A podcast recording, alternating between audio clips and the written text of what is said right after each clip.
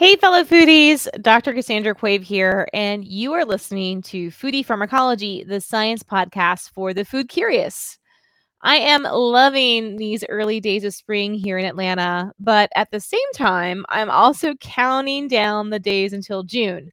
I'm going to be leading an international field expedition with eight collaborating scientists from the U S, Italy, Spain, the U K, and Kosovo in the Haas region of Albania and Kosovo in just one more month. In addition to documenting the trade and use of wild medicinal plants found in these mountains, we're also going to be training local students in field research techniques. But we need your help. We are crowdfunding this expedition using the Emory University Momentum platform. Our goal is to raise ten thousand dollars to support the expedition expenses and to train local scientists. We're only one percent there in meeting our goal, so I really need your help. And whether you can give ten dollars or one hundred dollars, every bit goes a really long way, and all of the funds go directly to supporting the expedition. Nothing is lost to crowdfunding platform fees because this is done directly through my university's um, giving um, page mechanism. And as an added bonus, your donation is tax deductible in the U S. So head over to momentum.emory.edu slash Quave. I'll also add the web link to the show notes, and you can also find the web link at Foodie Pharmacology on our social media pages. So again, it's momentum.emory.edu slash Quave. All right, we have a super special episode for you today. We're getting back to one of my favorite topics, the ethnobotany of home gardens. Medicinal plants are the primary source of medicine in many parts of the world, and the cultivation and sharing of plant medicines in communities is incredibly important to supporting local community health. Our guest today is Amanda Teal, and she'll be sharing some insights from her dissertation research on medicinal plants and home gardens of the Q'eqchi' Maya people of Guatemala. We'll be discussing her recent paper just published in the journal Economic Botany on this very topic. Before we get started, let me tell you a bit more about Amanda. She's currently working towards her P H D in anthropology at Washington State University under the mentorship of Doctor Marcia Quinlan. Her interests focus on medical ethnobiology in Latin America with present work in Maya communities. She uses ethnographic methods to study people's interrelationships with the environment in order to revitalize cultural practices and identities and inform theories of culture and its change. Her research approach emphasizes collaboration with indigenous peoples and local communities in support of their self-determination. She's been involved in research projects in Mexico, Guatemala, and the U S. Amanda's background is in herbal medicine, and when she's not conducting ethnobotanical research, she also enjoys foraging for wild plants and other active pursuits in nature. Um, that's something that clearly resonates with my heart and something I love to do as well. So thanks so much for coming on the show, Amanda. It's really great to see you. Thank you so much for having me. It's great to be here. Yeah. So why don't we start with just some of the basics? Why don't you situate us in this amazing field research site where you're doing work with the Q'eqchi' Maya people in Guatemala? Great. Sure. So the village I've been working in is called Santa Lucia Lachuá, Santa Lucia for short. And it's a village of about seven hundred people um, in um, northwestern Guatemala, so in the department of Alta Verapaz. So it's really hot. It's a lowland area, so it's tropical, um, you know, rainy and warm uh, for the most part. Mm-hmm. And it's a beautiful area, lots of um, native bromeliads and orchids and palms. Um, and then people there cultivate maize or milpa um, horticulture. Mm-hmm. Yeah. Nice. So tell us a little bit about the process of acquiring food and of acquiring medicines. Um, we've talked about, you know, traditional agricultural systems in many different parts of the world, but what is it like there on a day-to-day basis? Like, what are the typical household activities like?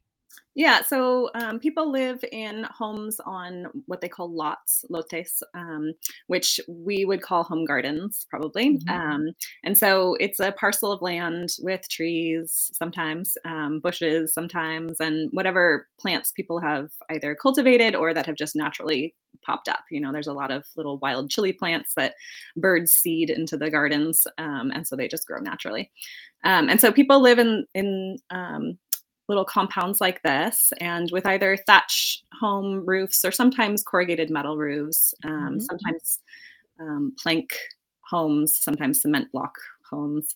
And then they cultivate um, their crops for subsistence and for sale elsewhere. So in that picture you just saw, um, there was corn in the foreground, which is actually somewhat unusual.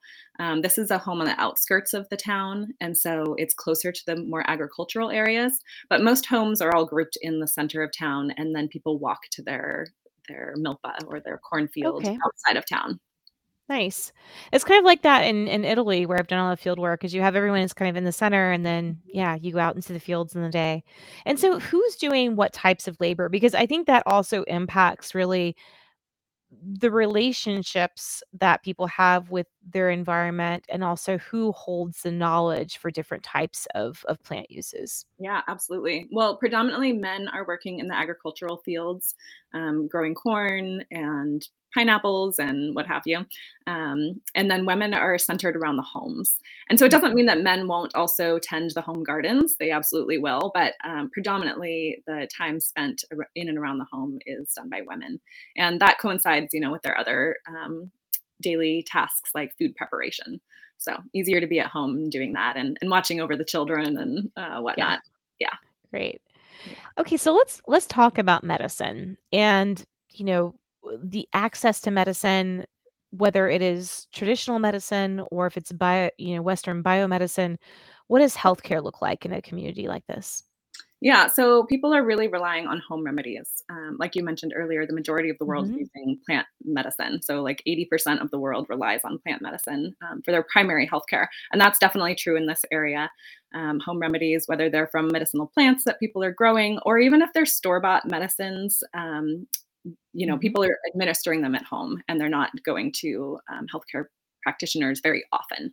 So in this particular village, this is especially the case um, because there's only one very minimally staffed health center. Um, mm-hmm. There's a nurse there maybe twice a month, and they come in to give immunizations and see people that really need it, um, but only very sporadically. And then a hospital um, is the next closest healthcare facility, which is, um, it's a good forty-five minute drive away, and no one has cars. So you have to get on. Yeah. So you're really, you know, taking care of yourself um, and your family and your friends um, in this, in this particular setting. Yeah. Well, and so who, who are the caregivers? I know in some cultures, you know, it's not uncommon to find the elder women, the head of household, that like the eldest grandmother um, will treat their children and grandchildren, but in other communities, instead, there are specialist healers that people go to. And so kind of what's that look like um, yeah, in, so in this community? In this community, um, there are some healers. There are three um, curanderos, which are like mm-hmm. the folk healers who often use herbs, but sometimes other methods of healing too. Um, there's Um, there used to be midwives, um, but there aren't any more. It's um, kind of an issue across Guatemala where midwifery practice is really being subsumed by biomedicine, for better and worse. Um, you know, there's a lot of pros and cons to each each avenue, but um, mm-hmm. there are no longer midwives in this particular area. So um, by and large, it's um, ev- everyone, lay people treating their families. Um, sometimes mm-hmm. this is the women, um, sometimes men. It kind of depends on the family context and who seems to have more more knowledge of these traditions. But it seems that everyone has some, um, at least some knowledge of how to care for themselves and their families um, with plants. Yeah, cool. Yeah. So I wanted to talk a little bit about the methods that go into this kind of research study, and maybe maybe you can share with the listeners, you know, how do you glean information on knowledge of plants and, you know, which plants are grown in home gardens versus which ones are being wild harvested and who's using plants in certain ways? What are some of the research methods that you use to get that information? Yeah, great. Well, most anthropological work starts with what we call participant observation. So I'm there, I'm participating in activities, and I'm also observing and asking questions and um, going along with the, the pace of life there. So, um, you know, I'm hanging out and peeling um, corn kernels off the cobs as they've come in from harvest, and um, going to plant pineapples with family members. Um, And, and basically just asking questions the whole time. So um, that's where participant observation kind of makes way into informal interviewing. Um, but then there are more formal interviews too. So the way that I was doing research um, about home gardens was I was visiting folks in their homes, um, asking, you know, for permission and asking if they'd be interested in talking with me about, about the plants they have growing in their gardens. Um, and then, and then if they were interested and willing and had time, then we would usually walk through their gardens. Um, so this would be called like a plant walk tour. Um, mm-hmm. And, and I just point to plants or wait for them. If they were especially interested in the topic, they would often just, you know, start pointing to plants and say, oh, do you know about this one? This is what its name is. This is how we use it. And if they didn't just readily offer that information, I would probe a little bit, you know, so like, oh, I see this plant here. It's so pretty. It has purple flowers. What do you, you know, what do you call it? And mm-hmm. uh, try and ask for it in different languages, because in this village, um, I was communicating in Spanish, but the um, first language is Q'eqchi', which is a Maya language. Mm-hmm. And so I would ask for the Q'eqchi' name as well, or any other names that they knew for plants.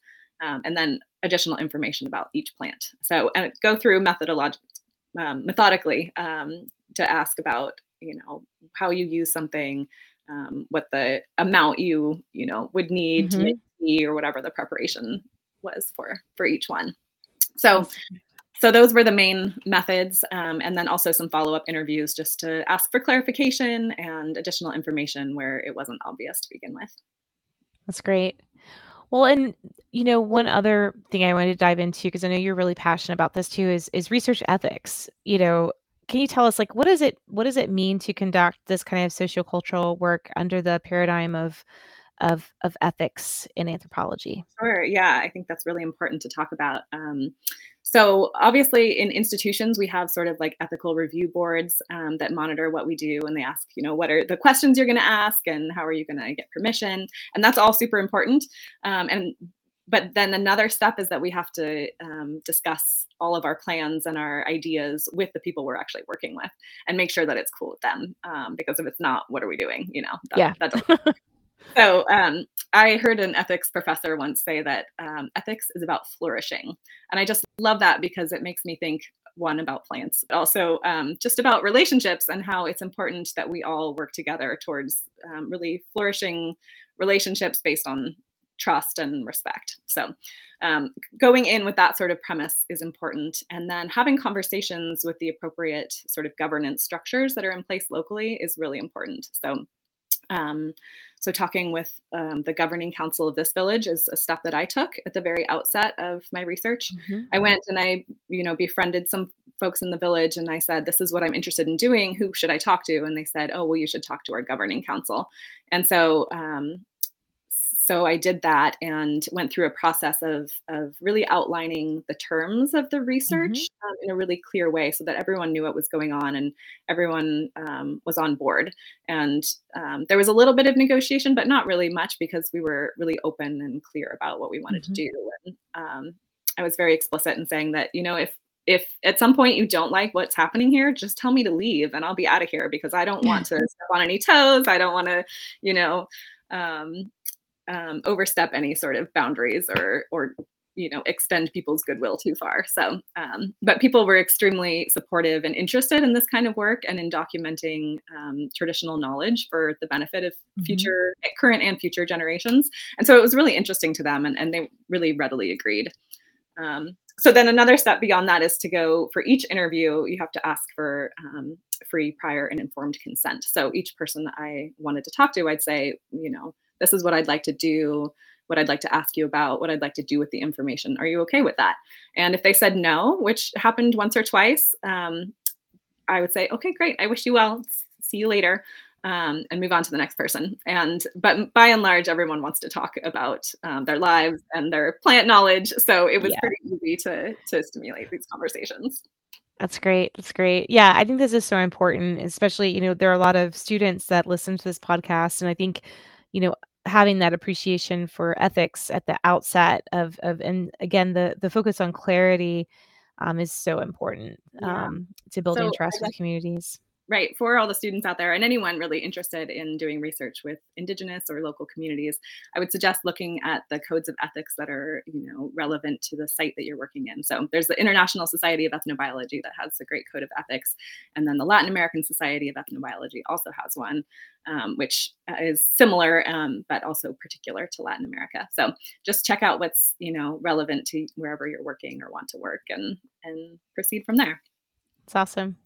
All right. Well, let's let's d- get into the plants because, you know, that's what gets me really excited. And I'm sure it does some of the audience. And, you know, maybe we can start with some of the exciting plants that that you noted that were growing in these gardens. Were were there were there a mix of, of edible and medicinal plants? Were there any cases where plants could serve as food and medicine? And, and what did that look like? Absolutely. So a lot of the plants that are pe- that people are growing in their gardens have multiple uses. So food, medicine, um, shelter, or even like um, fences and denoting, you know, boundaries between mm-hmm. different um, homes um, and ornamental uses or lots of beautiful flowers.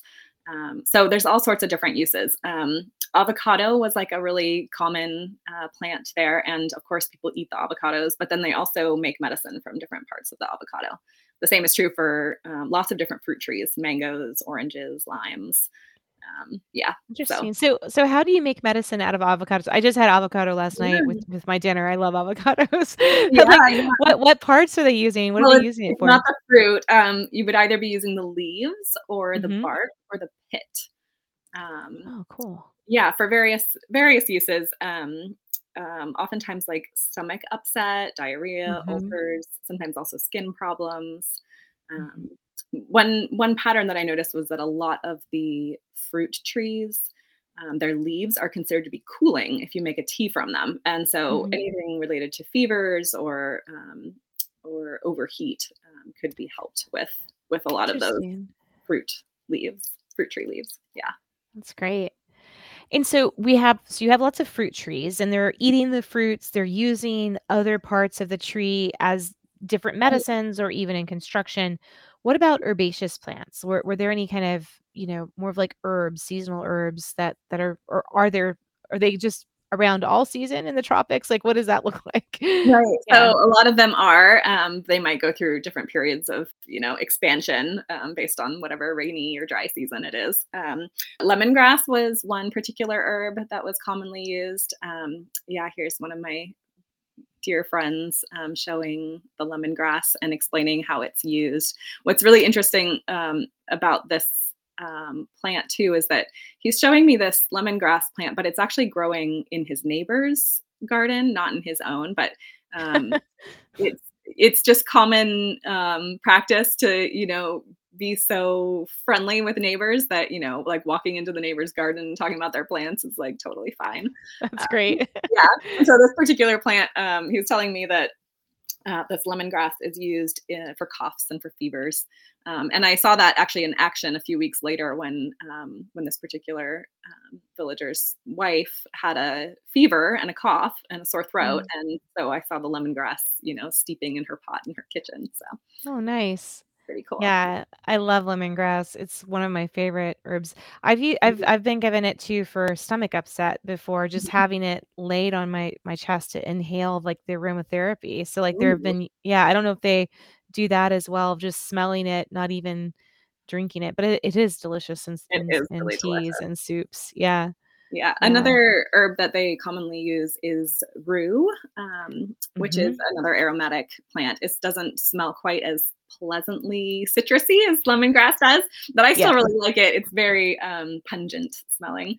And um, this is often used for kids um, and used to bathe kids, especially when they have um, symptoms of what they call mal ojo or evil eye. Interesting. Is yeah. it is it Ruta graveolens or do you remember the species? It's Ruta chalapensis. So it's chalapensis. Yeah. That area. Yeah. Mm-hmm. So but here's something that's going to blow your mind. They do the same thing in the islands off the coast of Sicily. Oh, I believe it. It's so it's like rue, rue for that particular treatment is very common cross-culturally. Yeah. it's pretty fascinating. It's interesting. Like evil eye has this interesting spread across the Mediterranean and into Latin America. And in in, in Italy, it's malocchio, or you mm-hmm. know, evil eye, and in mal di ojo.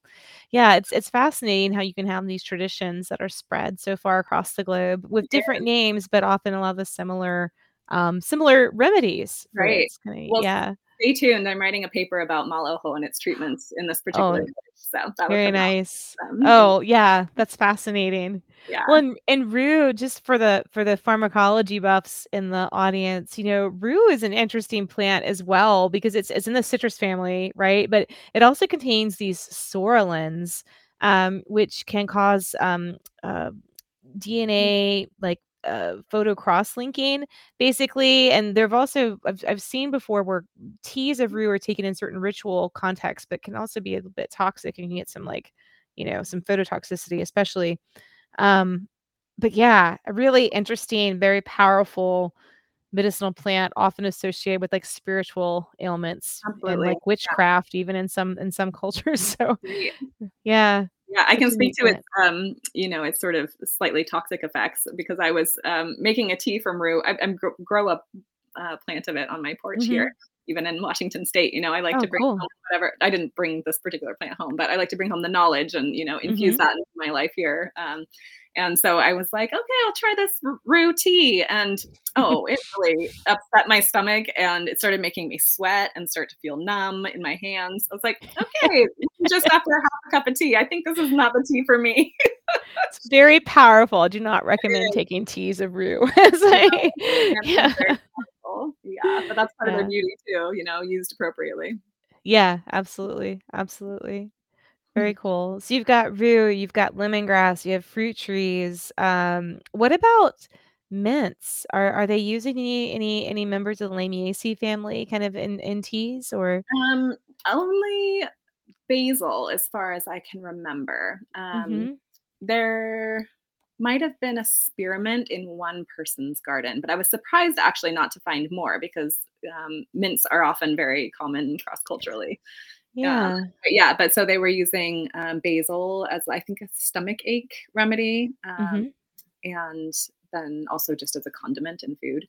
Um, That's great. And then, and then spearmint as well. Yeah. And what about chili peppers? Because you were mentioning how kind of chilies pop up in the wild. Are they also using those in some context medicinally or? Um, you know, so um, the leaves they're using medicinally because they consider them to be cooling. Um, mm-hmm. But I don't know about the fruits. I never heard anyone mention that. And actually, even the fruits, um, some people eat them, but it's not as common to eat spicy food in this part of the world oh, as I thought originally going there. Um, so I can, I really like spicy food, and, and every day at, at meals, I would say, "Oh, where's the where's the chili? Can I have a little extra chili from my tortillas, please?" Yeah. So um, that's great. Not as common as I would have thought. Yeah. Well, one of the things I really liked about your paper was this exploration of kind of communal resource sharing as a as a means of of reinforcing health security. And in addition to like growing, you know, cultivation of herbs, not all people cultivate their medicinal plants. This is important to note. Like there are many examples of other cultures where People, they primarily wildcraft their medicinal plants and then store them dry at home. So it's not in every culture that you grow your medicinal plants, but it's very common here that they're growing these plants. Some are used as food, some as medicine, but there's also this idea of reciprocity and of sharing and helping. So what can you tell us about that? Like how that works within the community? Yeah, there's a lot to say about that. Um, so variation in, um, in cultural knowledge, like in cultural knowledge about plants, um, is actually really extensive, especially uh, I noticed in this village. Um, and that could be for a lot of different reasons. Um, but um, one could be that people have lived in this area for only about forty years because they were mm. they left from other parts of Guatemala to this area back when there was a really intense state conflict. Um, and so they were looking for, for land, but they were also looking for safety. Um, and so, you know, um, nineteen eighty was when this village was founded. So people haven't been wow. living there all that long. And so they're bringing knowledge from other parts of the country, most likely. And then also, you know, new practices are always intermixing. Um, so there's a lot of sort of turnover of knowledge or, or um, contribution to knowledge, which can make it very variable. Um, And then another aspect of that is that since there were people coming from different parts of Guatemala, while it is a predominantly Q'eqchi' Maya village, there are also um, Ladino, which are like a mestizo or mixed um, ethnicity mm-hmm. group. And there are other Maya groups too, Pocomchi, Kaqchikel, and Mam. And so it, there's like this confluence of, of different factors that could be contributing to variation. Um, and one of the things that all that variation in knowledge and practice of cultivating medicinal plants affords is that some people know some things or have certain plant resources and others don't. And what's beautiful in this area is that there's a lot of sharing. And so um, like, for example, the lemongrass that uh, my friend mm-hmm. was showing me, you know, he's showing me his friend's plant and he, later his wife is using it. Right. And so mm-hmm. um, there's really a, a generosity of spirit in terms of sharing the resources that people have here, which is born out of necessity, but also out of just the goodwill that people have for one, of, one another. And so, and this picture here too, um, friends invited me to harvest this malanga plant and cook it up. And so, you know, they're very generous with what they have um, and, and want for people to be well. And so sharing knowledge, sharing resources is a big part of, of their traditional medicine and, and their lives here. That's really great. Yeah. yeah, there's something really that's that's there's something just really wonderful about that, about the sharing of of of plants and of knowledge. And you know, some of my favorite gifts that I have from from my neighborhood and just the broader community in Atlanta have been plants. Like someone will bring me a cutting of a plant and I'm like, and it's just a gift that keeps giving, because then as it goes into flower, I think of that person and it just Absolutely. makes, you know, Yeah, it's well, it's, and too, like, you know, in our context, um, you know, everyone in the summer has a problem with like having too many zucchinis, right? So like, you don't mm-hmm. want everyone growing zucchinis, uh, or you might even think like, maybe I won't grow zucchinis this year because like I know my neighbor has some, and everyone mm-hmm. always has extras, so I'm sure I'll get some. You know, maybe I'll grow something else that I can gift them in return. And it's kind of this idea that seems to be um, in practice in this village in Guatemala, where you know people are are sharing, um, and they can really be interdependent that way. Um, in, in the resources they have and in the, the knowledge that they have of those resources. Well, it's such a it's such a more efficient use of resources and of land um, when you use it in that way. It's kind of really, yeah, reciprocal exchange. Right. And, it, and it builds relationships, which is the, a really beautiful part of it. It's great. Yeah. So, I mean, you, you as an anthropologist, you know, what are some of the big takeaways that you, because you're documenting plants, plant, plant uses, plant knowledge, but you're also taking a broader look at the cultural context of, of, of this knowledge. So what are some of the big takeaways that you have gleaned from this work from kind of the more anthropological perspective? Sure. Um, I would say that people, there's this sort of tension between practicing your traditions and inviting in new elements of like modern culture, even though all people living are modern people. Um, I hate that phrase, but I, I think it illustrates sort of like the point about, you know, like the Western influence on cultural mm-hmm. traditions. And so people in this village, um, on the one hand, they really think that they have a lot of valuable cultural traditions, which they do clearly. Um, But then they also are curious about, you know, influences from the outside. And of course, that's natural. We're all curious, right? Um, mm-hmm. But I guess what um, what is sort of hard for me, I guess, is that um, I want to really affirm their cultural traditions and not influence too much their their um, change towards, you know, things that aren't naturally part of their traditions. And so I, they'd ask me often when I was talking, we were talking about plants, you know, oh, well, what plants do you have? And, and so I might mention some, but I was trying to be careful not to say like, oh, I have this and this, and I use it for this and that, because I, not that I don't want to share my experience, I do, but I don't necessarily want people to think, oh, I should be using plants that way too.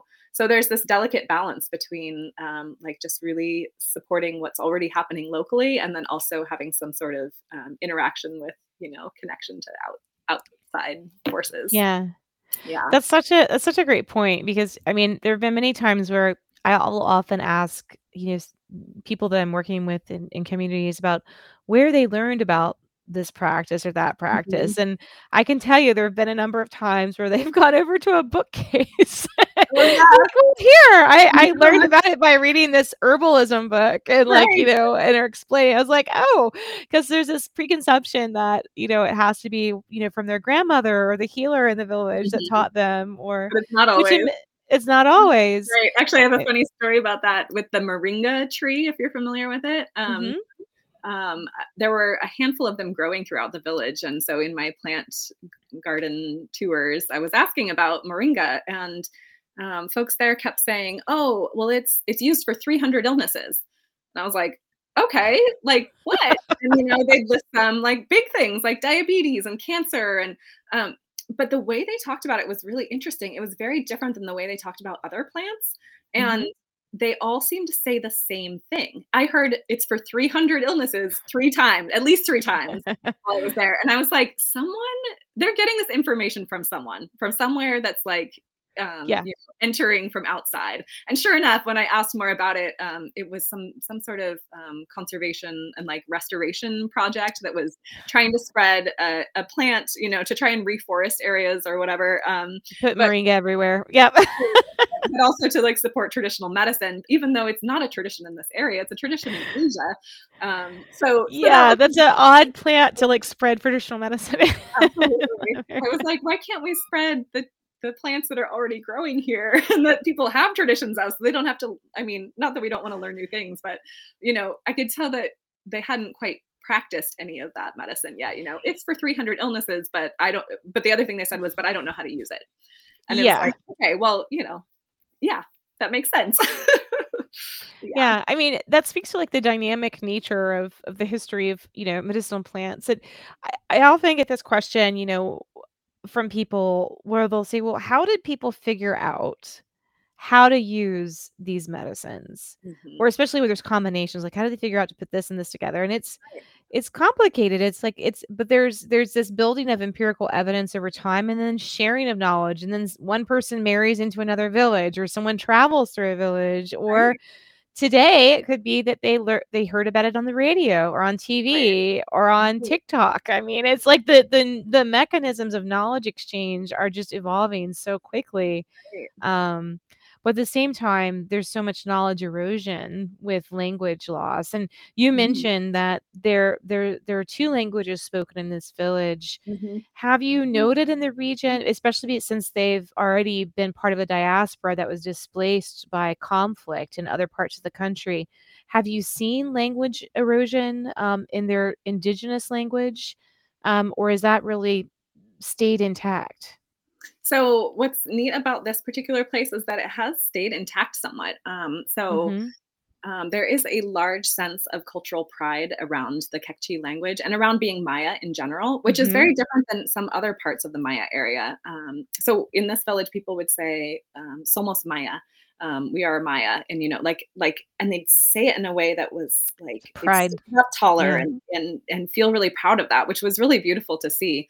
Um, and so, and even people who are, um, Pocomchi or Mam or Kaqchikel and have moved to this area, they're actually learning Q'eqchi' because it's the sort of de facto language, you know? Okay. So, so Q'eqchi' is doing well in this particular area. Um, but that's not the case for a lot of other languages mm. or maybe necessarily for Q'eqchi' in another, another site, you know? Um, and so there's definitely still Spanish language dominance in this whole area. Um, but even in schools, kids are still learning Q'eqchi', and some of their textbooks have um, are in Q'eqchi'. And so mm-hmm. that's really, really neat for, for their language continuity. That's great. Yeah, it's great that I have it continued in schools. Well, when it comes to knowledge return and kind of, you know, once you have this knowledge documented, what was the desire of the community? Like, did they have a desire to recapture this knowledge in some format or use it in some way um, for the purposes of serving the community?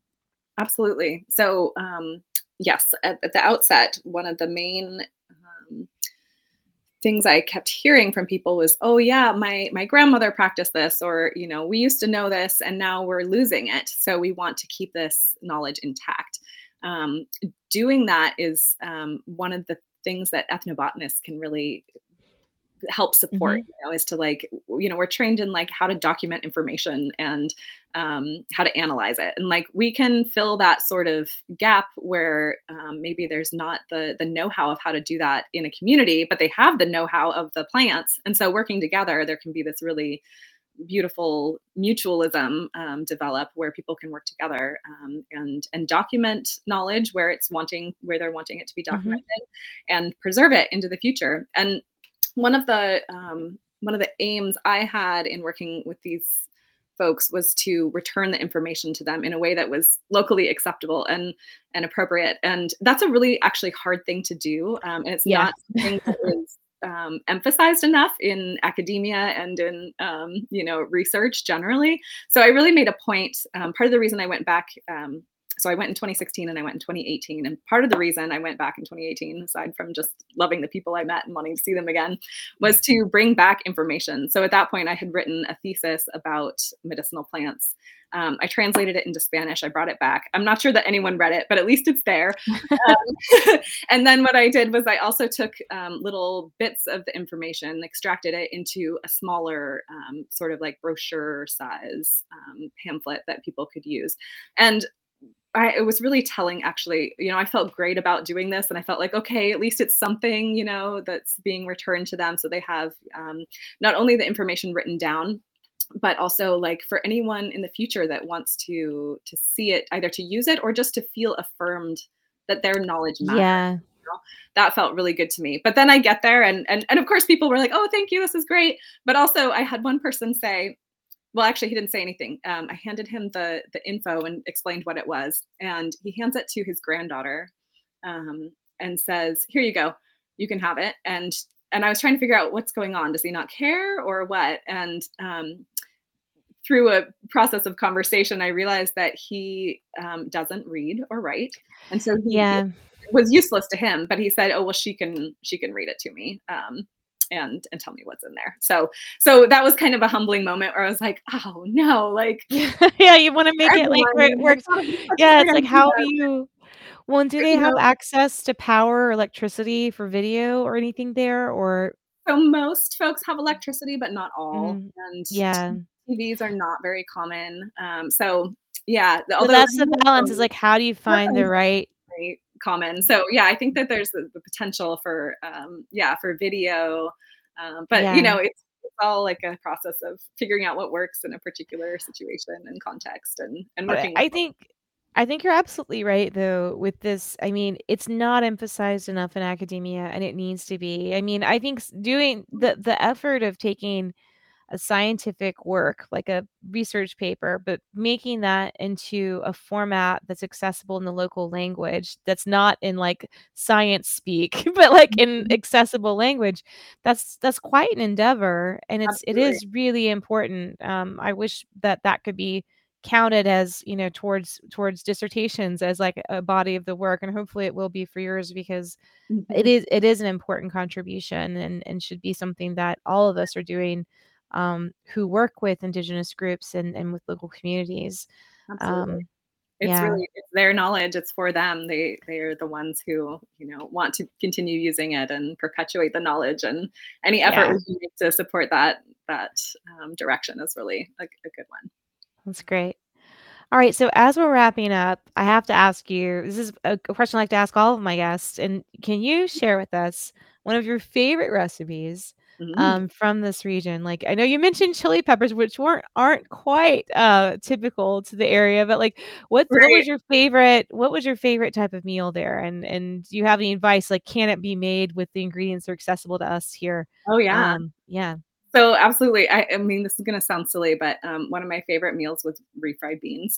I love refried beans. And, like, it's just so simple, but so delicious and just so sustaining. And, and uh, you know, it's like a, all local ingredients and um, yeah, just super tasty.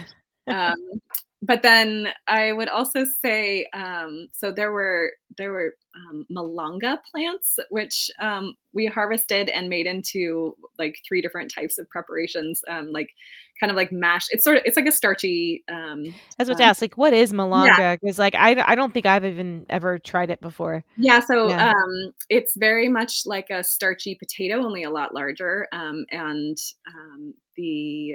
So you can prepare it like kind of like mashed potatoes and salt and water, um, or with sugar. And then it's like a sweet sort of starchy mm. meal. Um, and then we also sliced it and fried it sort of like a potato chip. And that was really tasty too. So that was, nice. that was fun. If you're in the tropics, you can do that, but not, not so much in the temperate climate, like where I'm at right now. So I stick yeah. with refried beans now to put me in the mood of, you know, being back in the village and thinking about all my friends there.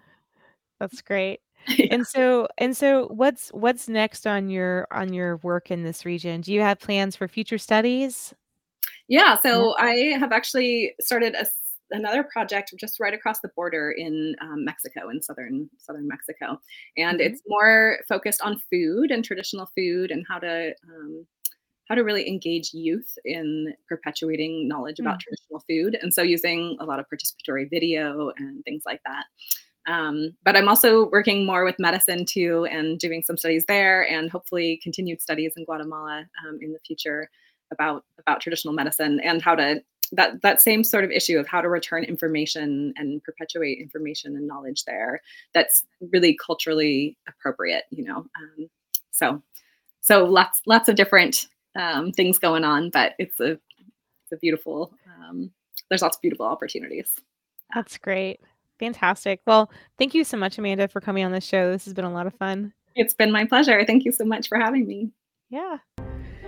You've been listening to Foodie Pharmacology, the science podcast for the food curious, recorded um, for you today on Restream. I want to thank our producers, Rob Cohen and Christine Roth, for pulling this together. And thank to, thanks to you, our listeners, for tuning in each week. Remember, you can catch this episode and all of our others recent episodes on our YouTube channel at Teach Ethnobotany. And you can stream this podcast um, on any of your favorite streaming platforms. Remember, do me a favor, go to Apple Podcasts and leave us a rating. Even if you don't write anything down, just click those five stars. I'd really appreciate it.